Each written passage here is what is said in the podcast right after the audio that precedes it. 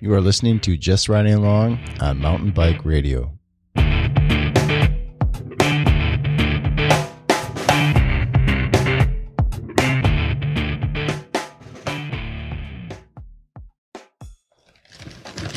Hi, and welcome to another episode of Just Riding Along, brought to you by Flavored Triscuits, eaten on the air.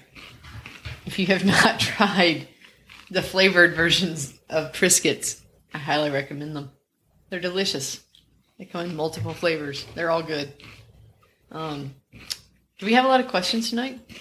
Nope. People just got all like woohooey with questions the past two weeks. Now we have nothing. And if you do want to send a question, remember to send that to JRA at mountainbikeradio.com. Again, that is JRA at mountainbikeradio.com. Please send all questions directly there. If you have anything else you need to send, send it directly there. If you want to send money, go to JRAshow.com. Jay Cable from Alaska did. He sent $25 and we thank you for that. Do Alaska dollars spend like regular U.S. dollars? I think everything's pretty expensive there. Kenny, did you win Iron Mountain? I did. Did you win the full face category? No, I won the the category where you win many thousands of dollars and uh, and they give you free bikes and shit. Oh, damn. Yeah. So no big, no big deal, but um, yeah, that's what happened. Wow. What kind of bike did you win? Another Brompton? E-bike. An They, e-bike? they gave me an e Brompton, wow. but yeah, Iron Mountain was good.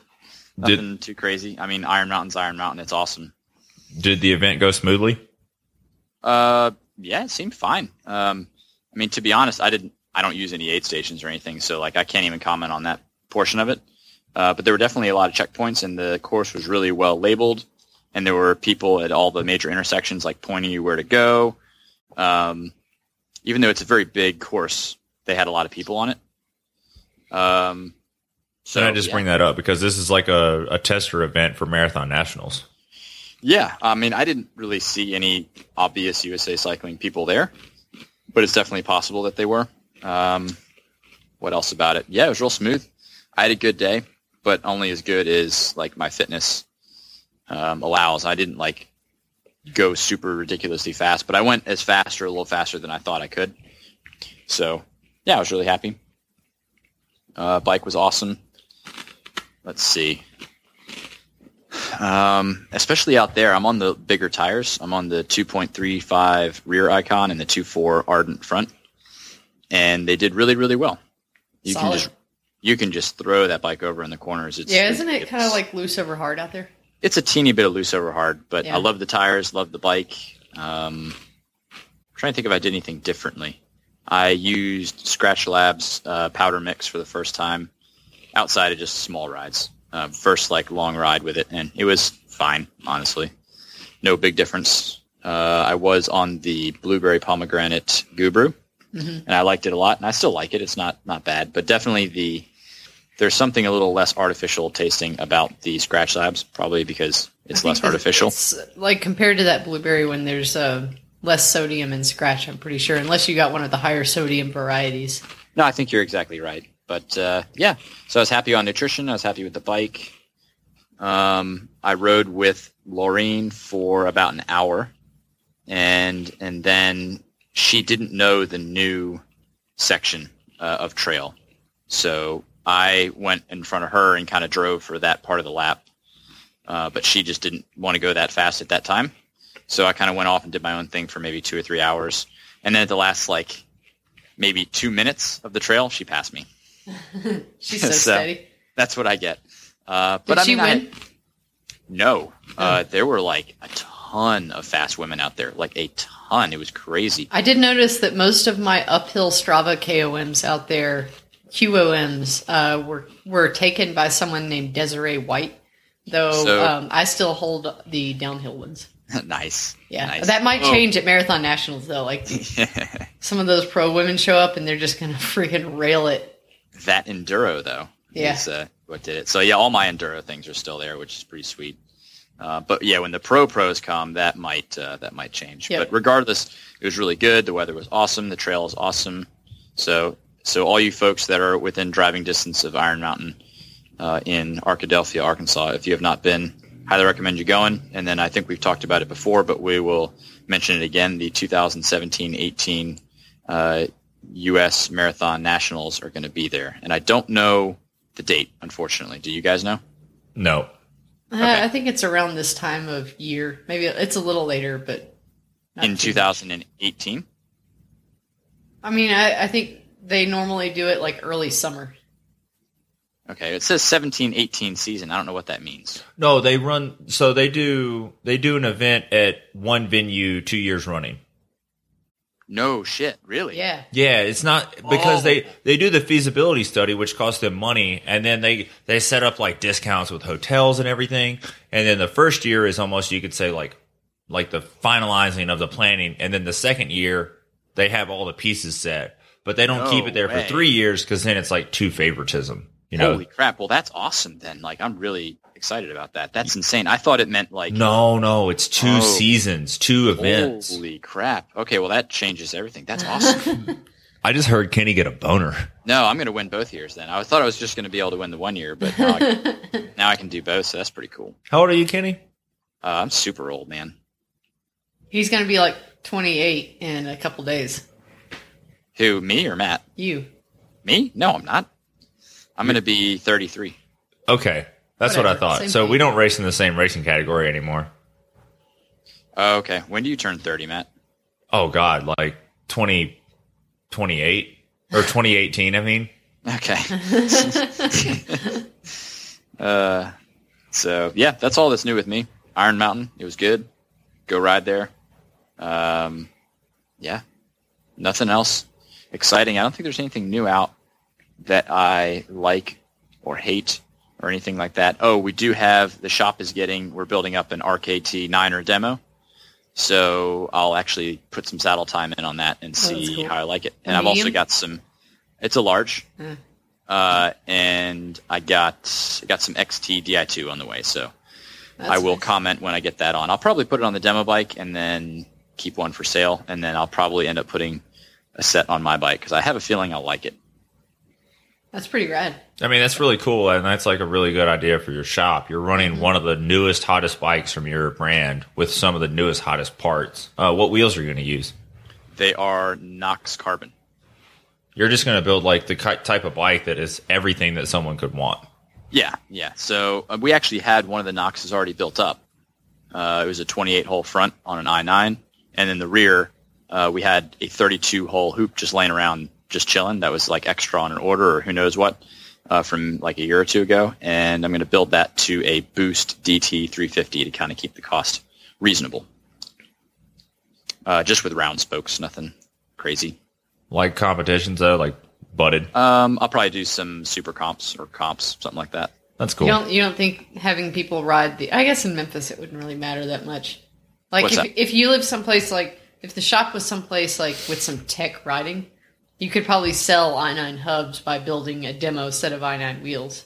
No, I think there's definitely something to that. And of course, the big thing about the i9s is that the rear hub is awesome, right? The Yeah. front hub, just it's a hub. Yeah. Uh, It's just a like bearing most front holder. hubs. Exactly. Most front hubs are a freaking bearing A holder. bearing holder. That's really what they are. They, they hold two bearings, and what kind of end caps do they take? That's kind of it. But uh, yeah, I definitely get what you're um, what you're going for. But most people get the i9 thing. But yeah, we don't have much tech around here, and um, you know, the cost on the bike's getting pretty high, so I'm trying to keep it reasonable where I can.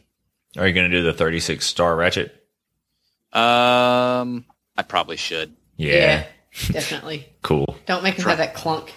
I probably should. Yeah, I don't know what they come with. Are they 18s or 24s? 18s. Oh God. Yeah, I know, right? That's horrible. almost as bad as American Classics. I heard your boner bad. go away. Yeah. um, the 24. I thought something came with 24s for some reason.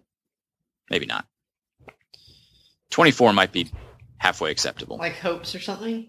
no, I thought there was a DT hub for a little while that came with DT, or sorry, that came with 24s. I thought they only made 18, 36, and 54. You might be right. 54 is sketchy. Yeah, don't do 54. People break No, 30, 36 would be Yeah. uh, what I'd go with. But So- anyway, This is a great segue into what I have new going on. What do you have new going on? Um, it includes me needing 36 star ratchet upgrade for my new bike. Oh yeah. So Are ordered. you going to borrow the one out of my wheel? I'm going to uh, sequester it for personal use. Yes. Um, I'm going to go get Indy out of the yard. I have decided that for 2016 and potentially into 2017, depending on how Marathon National shapes up for Arkansas. Um, I mean, I am in Ar- uh, Colorado now, but if Marathon Nationals is in Arkansas, I'm definitely going to come back. It's a it's a good event. It'd be a good thing to race on a trail that I've ridden before and race with all the pros. You know, I understand I wouldn't race with them because of age divisions and things, but um, I could come back and see my family, and then I could do a race with all the professional people there, and um, probably probably record some cool stuff with some cool people that we haven't talked to before, and and get a really cool experience out of it. Um, I did all of uh, so in April of 2013, I got the um, uh, what is that? The Crave, and it's kind of been my my main bike since then. Um, I built a at one point I had a geared one and like geared only and a single speed one, and then I ended up with that Niner Jet Nine RDO for a while. But um, once I moved out here, I, I knew that that bike wasn't really what I wanted to keep, and I needed to needed to make some cash, so I sold that bike. Um, pivot bolts always want to fall out of it. Um, but um, last week I ordered a new Trek Top Fuel 9.8. So it's a hundred millimeters of travel front and rear, um, and it's all carbon fiber, and it's boost, and it's one by. Um, it's going to be what is it like XT brakes and XO1 uh, one by with 350 hubs laced to um, uh, what are those uh, DT Swiss rims. Um, I'm sure the rims are going to dent at some point, so I'll probably end up relacing the wheels with that new Crest MK3 rim. But it's pretty cool. We we had the bike in stock, so I, I built it. We, it wasn't built, so I built it and I weighed it, and with plastic pedals and tubes, it was 25 pounds, 25.2 pounds, and extra large, which is pretty cool. Um, my hardtail was 25 pounds without a dropper post, so going to a 100 millimeters of front and rear travel at no weight penalty is is pretty good. Um, you know, I only had a, a, a zero millimeters of rear wheel travel before, so I'm making a pretty 100 millimeter upgrade there, and I'm pretty pumped about it. Um, I think it's going to be a great bike. I, after riding the Remedy, it was really eye opening. There wasn't, and what Kenny said is, is there's things that I'll do on my cross country bike, and then there's things I won't do. And the bigger bike only makes me more comfortable for those things that I will do. So I don't think it's going to hamper my riding at all. Um, I think if I had a bigger bike like a Remedy or a Bronson or a 5010 even, or, or even a Hightower, I'd probably ride Or a like a, slash. well, I wasn't even going to go quite that big. Like I'd probably just ride like a dickhead here in the front range. I'd ride when the bike, when the trail got interesting on a bike that big, I would be going at speeds at which hikers are very upset when they encounter me. Um, so I'm just going to ride a smaller travel bike and push it to the limit and, and be more excited because I'm kind of like driving that, that on the edge. I'm really, really excited Yeah, about top, it. that Actually, top fuel's cool. Like we we put one together for a customer a couple months ago, and it was. I'm, it s- I'm still hot. I'm still convinced that for the average mountain biking, kind of do it all. You want to race, you want to do some trail stuff, you want to take a lift every once in a while. It's hard to beat a roughly 100 mil travel bike. It just is. it comes 100 100 i'm i'm really considering putting a 110 or a 120 air spring in it but there's also a big part of me that wants to just ride it at 100 straight just because Yeah. Yeah, I mean, I like the 120 not necessarily for the length of travel, but because it just slackens it out a little bit, just to get like a little brappy downhill without feeling twitchy. i think it's already slacker than my crave though Well, then don't worry about it. A top fuel at 100? i think it's 70 degree head tube angle Hmm, That's interesting.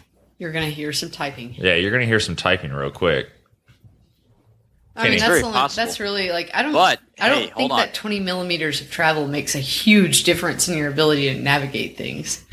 What if it's 70 degree head tube angle with a 51 offset? I'm sure it's a 51 offset. It's a trick.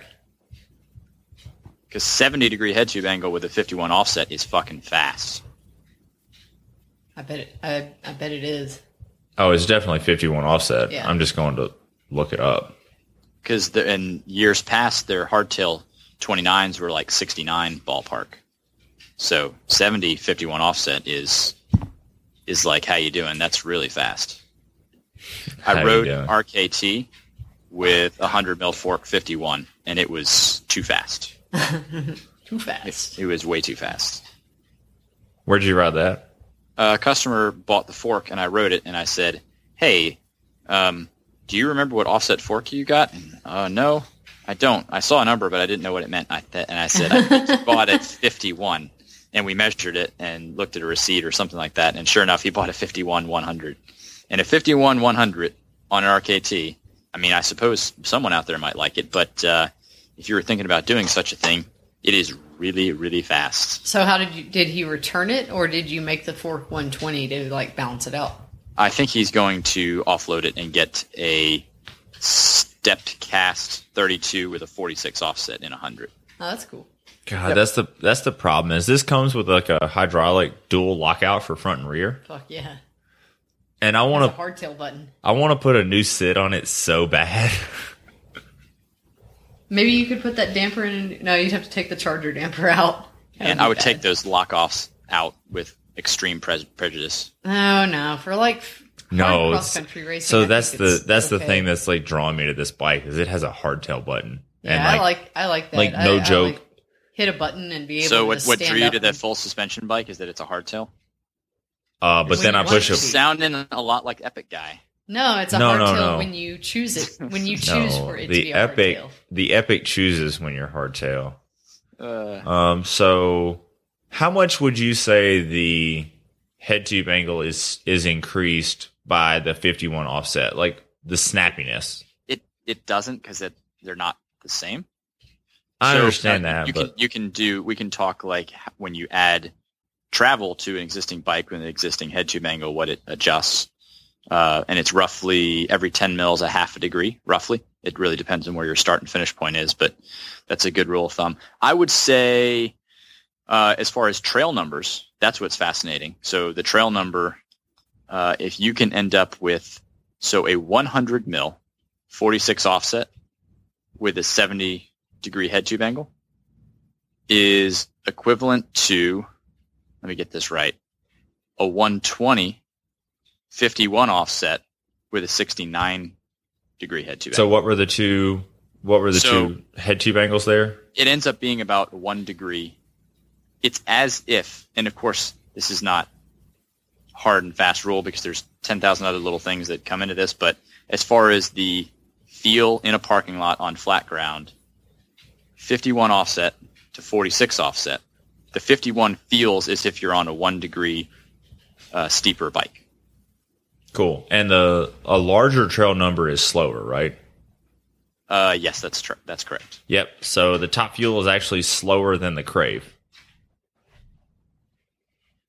Really? Yeah, so the Crave is a 71 and a half degree head tube angle with a 75 millimeter trail. And the top fuel is 70 with an 8, 80 millimeter trail. No oh, wonder Okay. you can't like anytime you climb on a bike that wasn't the Crave, you're you're just like the front wheel wants to be off the ground. I feel like I'm doing a wheelie, and it's like, dude, you're you're on a 124. Get at me, like come at me, you know. yeah. So for what it's worth, I have found that I really like my sweet spot is for a cross country bike. I like 75 millimeters of trail, roughly. That feels really good to me.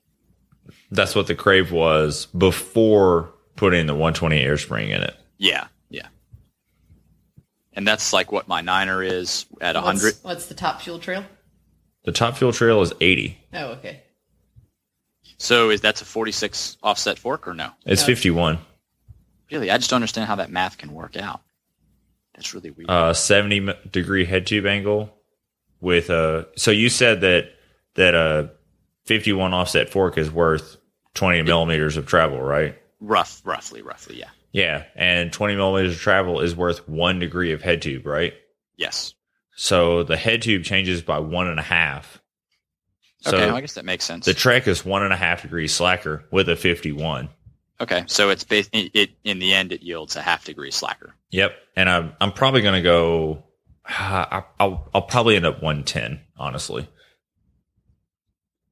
Well, that's cool. Just uh, I mean, I want to try. I'm, I'm just going to ride the bike at it how it 100. is, Like, take it out of the box and go rage it. I'm going to. I'm gonna I'm gonna put a beefier front tire on, and that's it. But I think it turns out that uh, Gary Fisher was kind of right on the whole big offset fork on 29ers.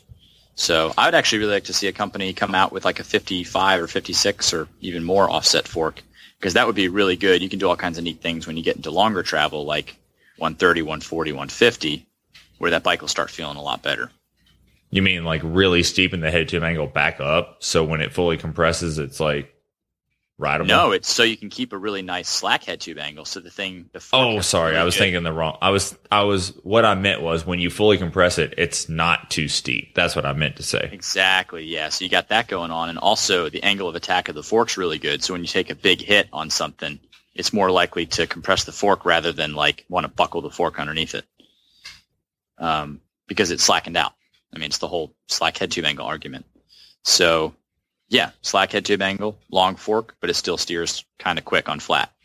Yeah. So big thing, the SB66 from Yeti, it just wants to eat lower headset bearings because the bike is so slack that if Yeah. you ride it on regular trails, it really just wants to rip the wheels apart rather than compress the travel. But if you point it downhill, it works really well. Pretty, pretty fascinating. Yeah. I mean, but when you make a bike have like a, you know, 50 degree head tube angle or something ridiculous, of course the the bike just wants to pull apart instead of like, you know, I did. Um, I I looked at the the head tube, like the slash has a 65 or 65 and a half degree head tube angle. And I was talking to uh, the newish guy at work who's really into like enduro and downhill and that kind of stuff. And he's like, I was like, what? He was like, I don't know what bike I'm going to get next because he has a Rocky Mountain altitude now, but I don't know. It sounds like he's not racing for Rocky Mountain next year. And I was like, you could get a slash, and he's like, no. It's like so. It, it basically it boils down to it doesn't it doesn't go downhill well enough for as poorly as it pedals. yep, I've ridden a slash for about 15 minutes before, and that was enough to tell me that I didn't like it. Um, no, really, the so it didn't have so it's a it's a single pivot bike, right? Sure. Uh, I mean, you know, it's a it's a squishy, a bendy rear triangle bike that has no way to change the pedaling platform Yeah. out of the box. I mean, sure, you could put a different shock on it, and you could then have a So Uh, it's basically it's it's a lift access a lift access bike with a single crown. yeah. Okay. I mean, that's the bottom line. Yeah, no, like and that's cool. I mean, as long as people know what they're getting and they're not, you know, they don't try to bullshit people about it. I think that's fair. But the Yeti is the same head tube angle. It's 65 and a half. I just looked it up. That SB6 is so slack. Like it's slack enough that I tried riding one in service out of the building and I ran the front wheel into the wall trying to go through a doorway because like the front wheel was just so far in front of me. I just didn't understand it. Yeah, that's how the Mach Six feels. I was just like, how do I front wheel? It's so awesome. Like it's it's so awkward at first, and then you start going downhill, and you're just like, oh, okay, like oh, that's that's why they did that. Yeah, I wonder what the remedy is. I gotta find that out. Dead air. It's so Are good. we still are we still recording after our little I think we are. earlier? I think we are. Oh yeah, we are. It's still Oh, green. oh, oh not that green. button. Where'd my bite button go? I'm trying to find that that Shrimity nine eight. I don't think anything new and exciting has happened with me. I can fill in the dead air while you're scrolling all the way to the bottom of the page on the Trek website because that's where you find geometry charts because no one likes them. Geometry charts don't tell geometry charts don't tell you about like jumping over roots and stuff, bro. uh, Oh, GeoChart. I don't want that bike. Ah, That's got numbers. it's Oh, roughly God. sixty. That bike's made out of numbers. It's roughly 66 and a half. Which So- bike? The Remedy. the Remedy nine eight. So it's Okay. 67 and a half with the 51 offset fork. All right. That's cool. And that thing went downhill like brop. yeah. Big bikes are fun. It definitely seems like the market is going towards longer top tubes, slacker head tube angles, shorter stems, large offset forks, short Yeah. chain stays. I like it. Yeah. Yeah, I mean, I like it here at least. I don't know. Like, I think if I if I lived in Memphis, I would probably still be doing like what you're doing, like sticking with the shorter, faster kind of bike because that does really really well around there. And then, I mean, even if you go in the mountains, like east or west from from Memphis, like you, any full suspension bike can handle basically everything unless you go to like the bike park in Fayetteville. Yeah. So I still love my bike. It Yeah. does great. Yeah, I mean, but I think you know, if you live in the mountains, um, a little bit more travel can be pretty fun. You can just go faster and feel more confident. Like I don't think, I think if you gave me the same descent on like a shorter travel bike versus a longer travel bike, like I wouldn't really go that much faster on a longer travel bike. I would just feel safer. No, I think that's a perfectly valid and probably correct statement. And that's that's definitely where I stand. Is like I feel like with my riding ability here in the front range, predominantly where I want to ride my bike out of my house to the trail. If I get a bike that makes me like a little giddy, I'm going to be going irresponsibly fast. I like to feel a little scared though. That's what I am think- saying. Like I think with like vehicles these days, people wouldn't like text and drive as much if everybody drove like the original Mini Cooper and you let go of the steering wheel and it would like shoot into a wall. Then I it- always, would I it always just like torque saying, through like, really bad? Yeah, people like instead of airbags, all car steering wheels should have a giant spike sticking out of them. That's a Kenny original. Do you remember that, Kenny? what? You you said that a, a long time ago. You said everyone should learn to drive on a 500 wheel horsepower, no ABS, no traction control, manual transmission car with a spike sticking out of the front wheel, out of the steering wheel. Yeah, I think I added the spike out of the steering wheel thing. Uh, But yeah, Kenny definitely said that about the ABS. I learned how to drive on a tractor, like a big tractor, a tractor with wheels the size of bigger than me because I was young and not fully grown. I mean, you're still not that big. Those are still big wheels for a tractor, though. Um, Well, so no questions. we have two questions. Let's let's do it. Uh, let's see. Matt's eating Triscuits. I'm eating Triscuits, scrolling through, trying to find the question, the the question from Kevin from the internet. I'm gonna drink some of my beer and then read that question. So just hold on.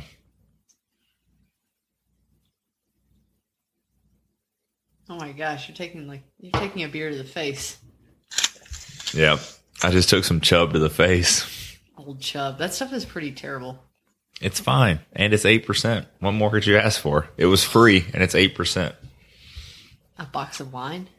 That's Was not, that- that's was not that free beer? but tastes good. Yeah, it was tit beer. I'm not really a fan of the stuff that Oskar Blues makes. This is okay. I think the Yella Pils is pretty pretty all right, and like they're normal. I don't know, like the lighter ones are okay, but yeah, everything else is kind of like punch you in the face. So we got a tip 24 flat from a customer the other day, and I sequestered this six pack for myself because it was the best six pack in there. And Nice. here we are. So, Wait, 24, 24 pack tip for a flat repair? Is that what you said? uh, no, like a 24 flat. Like their stuff comes in like a, it was in like a Coke flat. Oh, okay. I thought it was like 24 beers. beers. for a flat repair. I was like, good God. It was 24 beers for retensioning a wheel. Okay. That's pretty sweet. Um, Kevin from the internet says, Hi. First off, I love the show. Your banter gets me through my days behind a computer. I just got a brand new Commencal Meta AM V4. Here are the specs. I've done a couple of rides and love this bike. It's confidence inspiring coming from a Franken bike that was made from like four different full suspension bikes. I'm interested in getting a dropper post for the new sexy bike, and I talked to a local bike shop about what to look for. I want to be able to slam the seat tube or slam the seat to the seat tube so that the LBS recommended a 150 millimeter cable dropper post. His reasoning for cable is that hydraulic needs more maintenance and have irritating issues that the cable dropper posts don't have. I want stealth routing to keep the bike looking clean as well. So what do you guys suggest for a dropper post? I'm hoping to spend less than 300. If that means I sacrifice 150 to get that price, under 300, that works for me. so uh, like when I when I first started working at a Trek shop, all of the 2015 Treks had come with KS posts, and so like everyone's like, God, KS posts are the worst thing ever. And then like this year, all these bikes have reverbs on them, and guess what? Every freaking like all these reverbs are giving us issues, and we're having to warranty them. So it's like whatever post comes in your shop the most, you're going to be like, that post sucks because it has problems. Every freaking dropper post has problems. But we deal with them because they're still sort of in that period of innovation and becoming a normal piece of bike equipment that they're not awesome yet. Like they're they're definitely getting there, but they're not all the way there yet. Um, the 9.8 poster one that I I dealt with a little bit at 9250, and I had like one that just wouldn't stay up out of the box. But other than that, like they seemed pretty great, but they hadn't been around long enough for them to start breaking. So I don't know. Like I I say just kind of pick whichever one fits your budget and your needs. Um you know, whichever one fills that the best for you, just go with that one because you know, like the new reverb's supposed to fix a lot of the issues the old one had, but the new one's going to have its own issues. It's just how stuff goes like that. Like, you know, it's it's going to be like five in five years. Dropper posts are all going to be rock solid and be awesome, but right now they're they're just not there yet. I disagree with that. Okay, that's why this show is good. I mean, you're asking your seat post to do what a lefty does, but you want it to lock out fully rigid every, like, you want it to be rigid damn near 90% of your bike ride. And not just rigid, I'm talking about lock solid, fully capped out to the millimeter rigid. You don't want it to have any wiggle front to back, left to right, side to side, rotational, vertically. You want your seat post to not move with your seat attached to it. And then you want to be able to push a button and push it out of the way. So you're asking to put, and I don't know if you've ever seen a lefty, but a lefty is like the size of your wrist.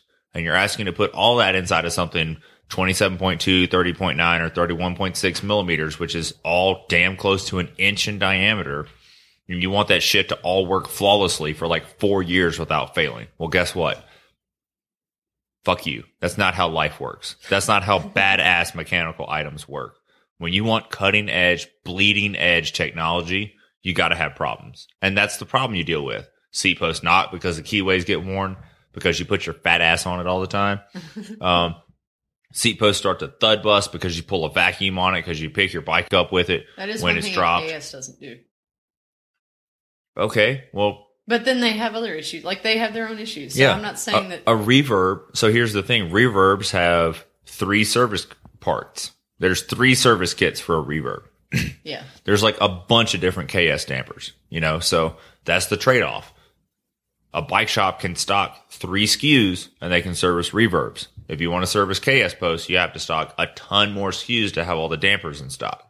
Well, you don't have to stock all the dampers. If your shop has a QBP account, you can get it delivered to you in three days. That's the the insufferable asshole that wants their post to perform like a rigid post until they push a button wants you to fix their post that afternoon. So Well, you need it in stock. I mean, they just can't. I mean, that's like a, an Well, expensive part. No, I, I'm just trying It to costs way more than a reverb rebuild kit too. I'm just trying to illustrate the point that like you can like of what you're asking the industry to do here. And Right. What we're asking the industry to do is take a lefty, which is like, I don't know, a twelve hundred dollar item and make it five hundred dollars and make it smaller, lighter, and better. Um and to me that just seems absolutely absurd. And that's what the bike industry is doing every moment of every day. Is we're promising more for less, and then people are getting all pissed off when you don't get more for less. So, which seat post are you recommending? I'm recommending you deal with rebuilding your seat post or you rock your post high or you run a quick release seat post collar. Well, yeah, I mean, every moving part and some of the not moving parts on your bike is going, they're all going to require maintenance. Like, What I would tell this dude, go to your local bike shop, buy whatever post they feel most comfortable servicing. yeah, I mean, that's a good idea. Like, if they're like, no, we have a mechanic that can rebuild a, a KS post in 15 minutes, which is uh, plausible. Like, I think whatever. It, if they're like, yeah, we got a dude that that does that, you know, and he knows KS posts inside and out. He never has to call KS because we can get all the service parts from BTI or from QBP and get it rebuilt in 15 or 20 minutes. And yeah, go with the KS.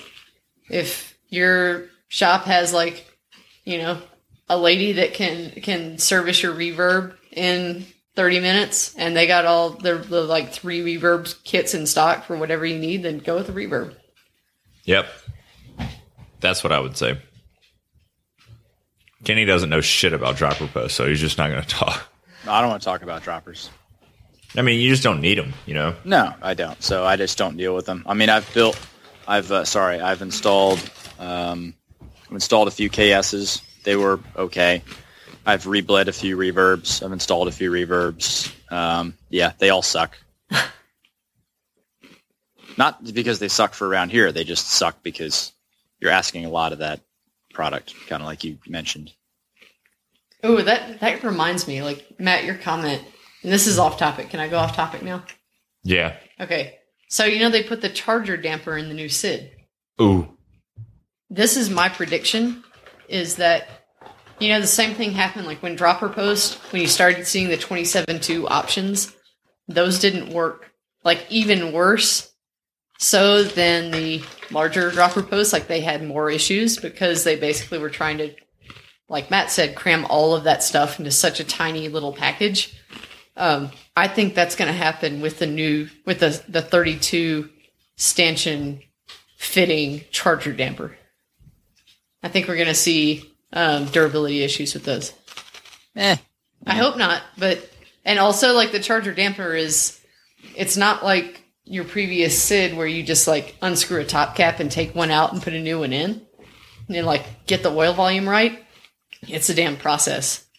Like you take it out and then it's like one of those little Russian nesting dolls to take apart and then you have to bleed it and if you don't bleed it right it's not going to feel good and yeah, I mean it's a it's not the easiest thing to service.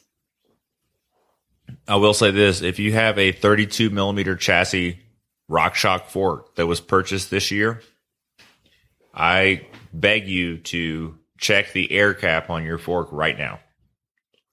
I'm not talking about the cosmetic cap that keeps dirt out of your Schrader valve that you screw the uh, pump onto. I'm talking about the the cap that screws into the upper, like screws into the the CSU of the fork. Uh, make sure that cap is tight. Um, Oh, those have been loose for like 10 years, man. Almost every fork I see that comes in, maybe just from the course of riding, but the damper and the air spring top caps are both loose always. Um, so I'm finding that damn near every one I've touched in the last two weeks has been loose. That's wild. Um, and these these bikes have uh, they don't have dirt on the tires. These are new bikes. Oh, damn. Um, so I'm talking out of the box. I took a wrench, walked our sales floor, and found a. I, if it was a, none of the pikes were loose. I mean, I say none, like maybe one or two. Um, and then on the Revelation chassis, most of those were loose. But at the Reba Recon level, all of those were loose. And I use those terms loosely. You know, again, with the Pike, it was maybe one or two. With the Revelation, it was a majority. And then with the the the the 32 mil chassis like recons and rebas that was like it was Man, I just put one of those on a bike today. it was odder for it to be tight than it was like i was surprised if it was tight rather than being surprised it was loose I gotta check that bike. I, I'm gonna send Clayton a message to check that tomorrow. and i don't know what's going on but what we've seen is the uh, air shaft is having trouble pressurizing like equalizing the pressure and i don't know if it's because the top's losing pressure um, but i tightened the guys that had been ridden and then i aired it down and it sucked down and then i aired it up and aired it back down and it didn't suck down again which was really weird No, that's normal. So if you, yeah, so well, think about it. If you don't cycle the fork, say it's it's got even pressure, positive, negative, 100 psi, let's say, and then you you depress that top cap, all the pressure is going to come out of the positive. But if you don't uh, if you don't move the main air piston past that little bypass valve, then that 100 psi is going to stay in the negative chamber, so it's going to suck the fork down. And then if you were to, and then what'd you say was the next thing that happened? Um, well, the catch that I've seen is no one's fork has lost enough pressure to suck all the way down. So these. These customers bring me a fork that's a hundred mil fork that's stuck at seventy mils travel. Yeah, that does happen too. That that can also be. Uh, sometimes it's been as easy as, and I don't know why this happens. Um, if you just pop the uh, the air spring bottom bolt off, like underneath the lowers, pull that sucker out, use a pokey device to depress the Schrader valve up inside of there, and that will bring you back your travel, and then uh, bring the fork all the way through its travel again, and then top off the positive air chamber. Yeah, it's It'll- really weird. It's equalize.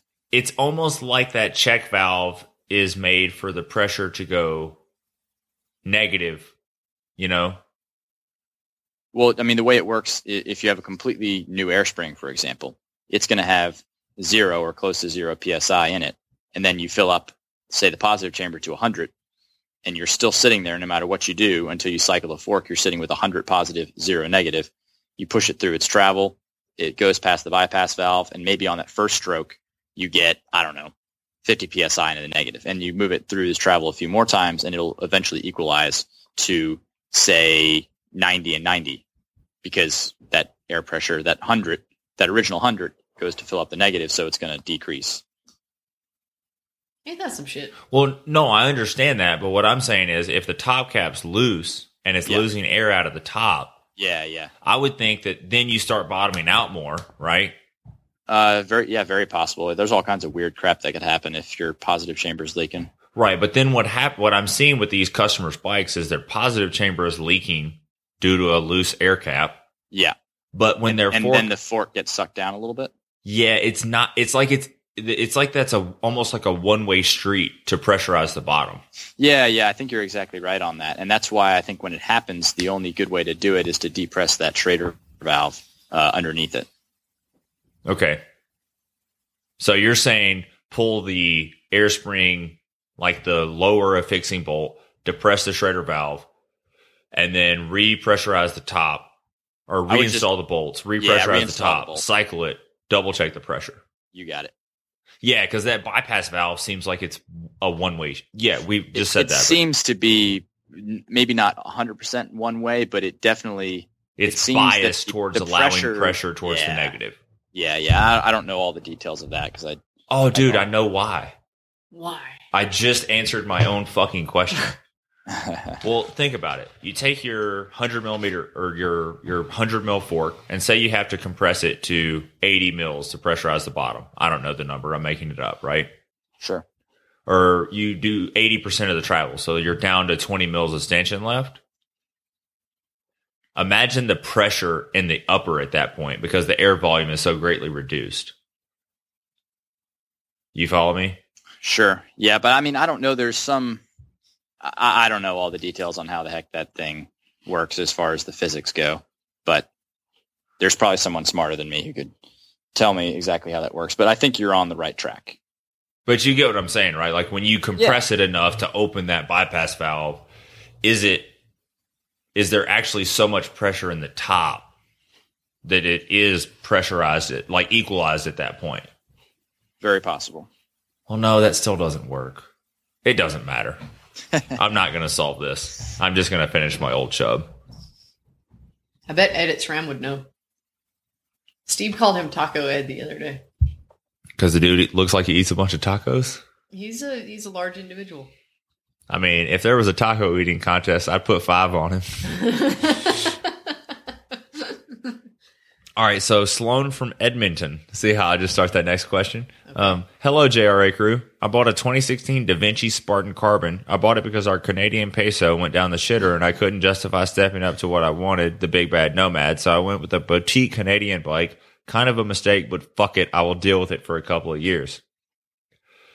I wish I had I would have heard the order a bike from a real brand rant before I ordered it in February. I ordered it because Dave Weagle was involved in the design, but I have been a bit disappointed. Split pivot design in comparison to the VPP. I'm with Kenny and his solid rear triangle preference. All right, here's the real question. I'm 5'10, 195 or 190 pounds before gear, aka motherfucking naked. I consider myself a fairly aggressive rider coming from a downhill and dump dump truck, dirt jump background. dump truck background. oh god, the old show's working. He's built like a dump truck. And I am racing to God, and I'm racing going to race in a couple of local He's like and speaking Canadian in this Durbro game. races. Um, uh, BC Enduro Series this summer. I'm looking oh, wow. for. Did they not have USA Cycling up there? That would be amazing. Um, I'm- they're in Canada, so I don't think they have USA Cycling. I know. That's like I'm going to move to Canada. Dude, I'm struggling so bad. I'm on Old Chub number three for the day Oh my god! and podcast number two for the day. This is rough. Uh, you need some whiskey? yes. I I am looking for a set of wheels because the ones that came on my bike flex and feel super lazy on climbs. I would like to keep the weight down as much as possible and cap the budget at eighteen hundred US dollars. Oh, get them Nox i9s. Mm. How much does a set of Nox i9s cost, Kenny? Mm, retail 1800 ish. There you go. I would get a set of i nines with the new Arch MK3s, That would be your your responsible alloy option. or I would get Trail Enduros or Enduro 24 32s or whatever they're called, like the i9 wheel that's made for Yeah. getting alloy Broppy on. stuff. The yeah. alloy And one. if, if you're going to get the Nox, I'd do the the Teocalli or the Farlow. Yeah, get um but whatever you do, if you have that kind of budget, get i9 hubs. you know, there You'd are be a lot happy- of good, there are a lot You'd of be good happy with options. DT 350s. You'd be happy with Hopes, but i9s are sweet. Even the new Stan's Neo hubs are really nice. Yeah, they seem to be all right. I haven't really had to rebuild them yet, so I can't. I've. I've had to rebuild one on a Oh, wheel well. that was like, well, Damn. yeah. Well, this guy rides a lot, but it is a pretty new hub. Like he's he's actually uh he's a racer dude. Um and he's going to see if Stans will send him all the bearings to put in it because his are trash. Like I actually like I called him I'm like, "Hey, do you use a power washer?" Like honestly, like fess up, do you use a power washer? And he's like, "No, I He's like, "Sometimes I use my garden hose, but I usually just don't wash it at all." And uh yeah, so he has not other than the fact that he rides probably more than most people, um, but the wheels are still like a month old. So Damn. all the bearings are shot. Um, Damn. yeah. I mean, So I'd like to. This is a random wheel thing, but I want to give credit where credit's due, and I I really I don't know what the damn model is. I could probably look it up, but there's a DT Swiss, uh, DT Swiss factory wheel set. So hubs, spokes, rim hoop, 28 hole, built on. They're straight pull spokes, which I don't like. However, they've been super solid. Uh, Laureen's factory wheels on her pivot. yeah, like the uh, X seventeen hundreds. Maybe I don't know the model number. Unfortunately, I'm pretty sure that's what the those little bastards have been solid. I mean, the Yeah. bearings, I have not touched a single bearing on those. They have like 12,000 miles on them yeah and they're perfect. So that says something. yeah. I uh, mean, they're they're not the most dent resistant, but yeah, they're. I mean, they're DT Swiss hubs. They're good. Yeah. I mean, hers are not dented at all. Um, and I true them like, I think I've trued them twice, maybe just barely. So I'm pretty impressed for a factory wheel set. They're really bomber. Yeah, Never they're on a the lot of stuff. Those are on. uh They're on a few treks. They're on most of the pivots. Pivots putting like the same, basically the same wheel, but with a burlier rim on. You know, bikes that need a burlier rim. I gotcha. But yeah, That's what kind my of bike's going to come with. I was super skeptical at first, but damn, those are Yeah, I don't think they're wheels. bad wheels. Like they're they're a good. Uh, I mean, they're just wheels. There's nothing fancy or special, but they're there's nothing like bad about them either. They're Yeah. really soft. Like the rim itself is pretty soft. It's not very impactable. So I, I would assume the riding she's been doing with, if her riding style hasn't changed drastically, um, is pretty comparable to what I'm used to. But they don't do so well with like hitting square edge stuff. She's not huge either. I mean, I'm not either, but Yeah. um, I guess what I mean is like the rock strike ability of those doesn't really rival like a Stan's rim. So Lorene is definitely not a heavy plow rider. Now, what's Yeah. interesting is uh, Lorene was on uh, full ZTR crests on her last bike, and they they survived, but they were definitely getting really tired at that 10,000 mile mark, and she had a few small dents on them. So I don't know if that's just a happen chance of her becoming a better rider, Yeah. or if it's just straight luck, or if these DTs are a little bit burlier. But regardless, definitely not bad wheels. I'm kind of impressed. Cool. Yeah. Yeah. Well, yeah. The new stand stuff though, man, it's good. Like I even the, haven't ridden it yet, so well, the crest is 23 internal. The arch is 26 internal and the flow is 29 internal. That's going to be sick. pretty cool for sure. Um ooh. Yeah, I mean, Oh, that's the man. Like, the guy has an eighteen hundred dollar budget, so that's you can get a pretty sexy Oh. wheel set for that that amount of money. I just saw that. They dropped their max pressure on the rims though. Oh, well, So the flow, the max pressure on the flow with a 2.35 is 37 psi. Damn, it's a little. The gotta- downhill guys are going to be all sad panda. You're gonna have to think about that when you're like seating tubeless tires. Uh, some of those Trek, uh, some of those Trek tubeless wheels, like you have to go up to forty five before the beetle seat. Downhill guys are like 60 psi, bruh. I always use the blast shield when I have to go above thirty five. I don't get scared anymore. I have a huge sales floor to, and I'll just blow a tire right off the rim. I don't even care. I just, I just don't even Just care a jerk. anymore. I had another spoke explode in my hand in a wheel that was just sitting there. Oh damn! Yeah, scares the shit out of you. Like the spoke broke while you were inflating it. No, I was holding the wheel because it had broken spokes already, and it was a seem some kind of who knows what the fuck, uh, no name brand road carbon clincher, low spoke count, and had some broken spokes on it. And I'm sitting there looking at it, and I'm actually trying to measure one of them, and it and the spoke that I'm holding the wheel with in my hand, I'm not like stressing the wheel. I'm just like holding it upright with holding a spoke. You would assume that one spoke could be weight bearing to just the weight of the wheel, but it- it apparently ex- not. It exploded in my hand. It was Oh man! ridiculous. And it was just like, oh, it popped my hand. It freaking hurt. Did you pee a little bit? no, I mean, the funny thing about it, it happened uh, this afternoon. The funny thing about it is it didn't, I didn't even, for whatever reason, I didn't even like flinch. You were 'Cause the probably guy- like, in a hurry. Yeah, the guys around me were like, oh my God, what was that? I don't understand. I'm like, yeah, they sometimes they break. I had a, and wheel- now everyone is convinced that Kenny is a robot. yeah, uh, shoot, what was it? It was an envy. It was an envy wheel. Uh, no, sorry, not the one that blew up today. But I had a while ago. Somebody broke a spoke, and I was I had the thing in my hand, and another spoke that I was not touching at that time uh, exploded on the wheel. so, pretty hilarious. Um, cool. His next question is I'm running a Magic Mary right now, which was awesome until it dried out. Any idea on what tires would be good for hard pack sandy trails? Hopefully something that is faster rolling, but is still a good all around stiff tire with a tubeless setup uh, an Ardent 2.4 or a high roller. or a high roller. That one comes in 2.3 and 2.4.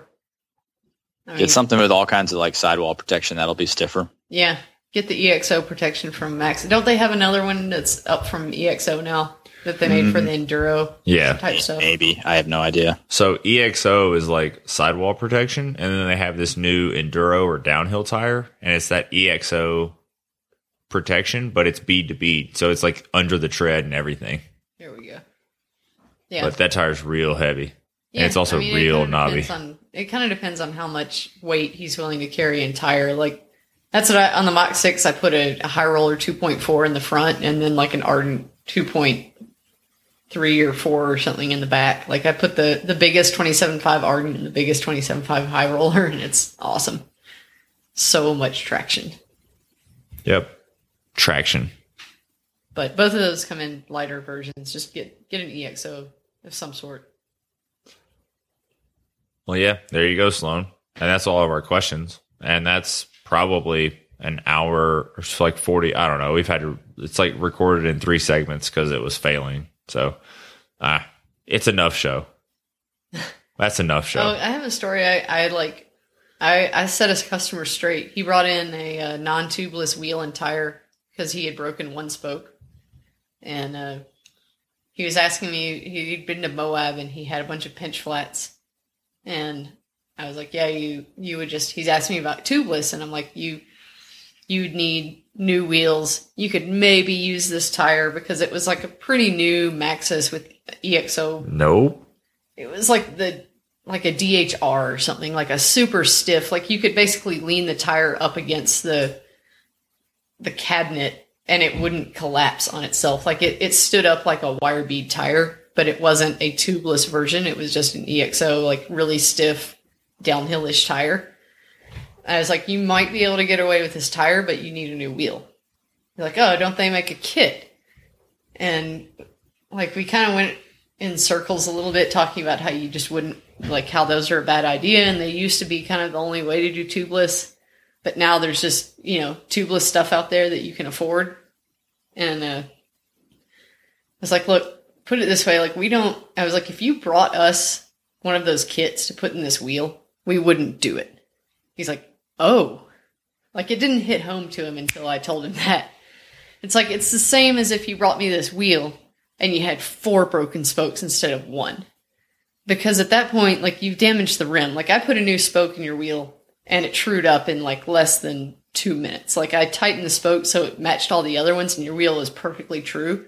I know that that's like a good repair and it's going to last until you do something like kind of dumb and break another spoke, but it's not going to be the fault of that previous broken spoke. It's like if you have four broken spokes, you've damaged your rim. So no matter what I do, I can put new spokes in there. They're just going to break again. So I'm not going to like charge you our rate for a good job and not be able to do a good job because it's physically impossible. And it's the same way with Tell them, girl. Yeah, I was like, it's the same way with that tubeless kit. I was like, it might work. It might blow off and make you wreck. Like, it's just, I don't know. Like, it's, it's sketchy. I'm not gonna, it's like, I, it's just not a good idea. You just need a new set of wheels. He's like, oh, okay. Like, he kind of wanted to argue with me until I said that. That drove it home.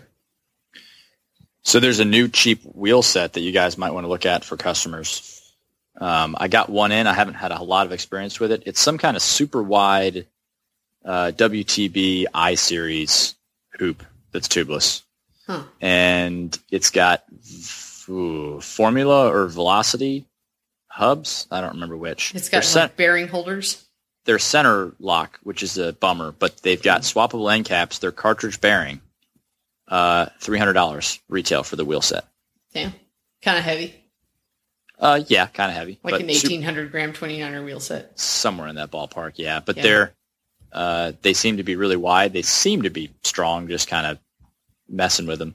Yeah. Uh, but yeah, three hundred bucks down from like our go-to of yesteryear, the X9 hub uh, Stan's rim of your choice. I just I, I just sold a set of those like a month ago. Yeah, yeah. So anyway, kind of cool. Opens up opportunity. So I'm actually kind of surprised it's taken this long for that to happen. Yeah. That's really cool. Like that's that's a good replacement wheel for like that dude who you know, he's like, "Oh, I want to try tubeless." And this this wheel was made before tubeless was a thing. And you can get them on cue. Uh, the issue is A, they're center lock, and B, they're really wide. So certain frames, certain tires may not work. Do they come in uh, all sizes or just 29? Uh, I actually got some 27 and a halves Oh, for cool. somebody. So How wide I- are they? mm, like maybe 29 internal, Uh, that's somewhere in that ballpark. for- They're really wide. yeah. All right. Well, Sick. cool. Well, this was a show. Thanks for listening. Is that it? Yeah. We done? All right. All right. Triscuits. Triscuits. Triscuits and beer.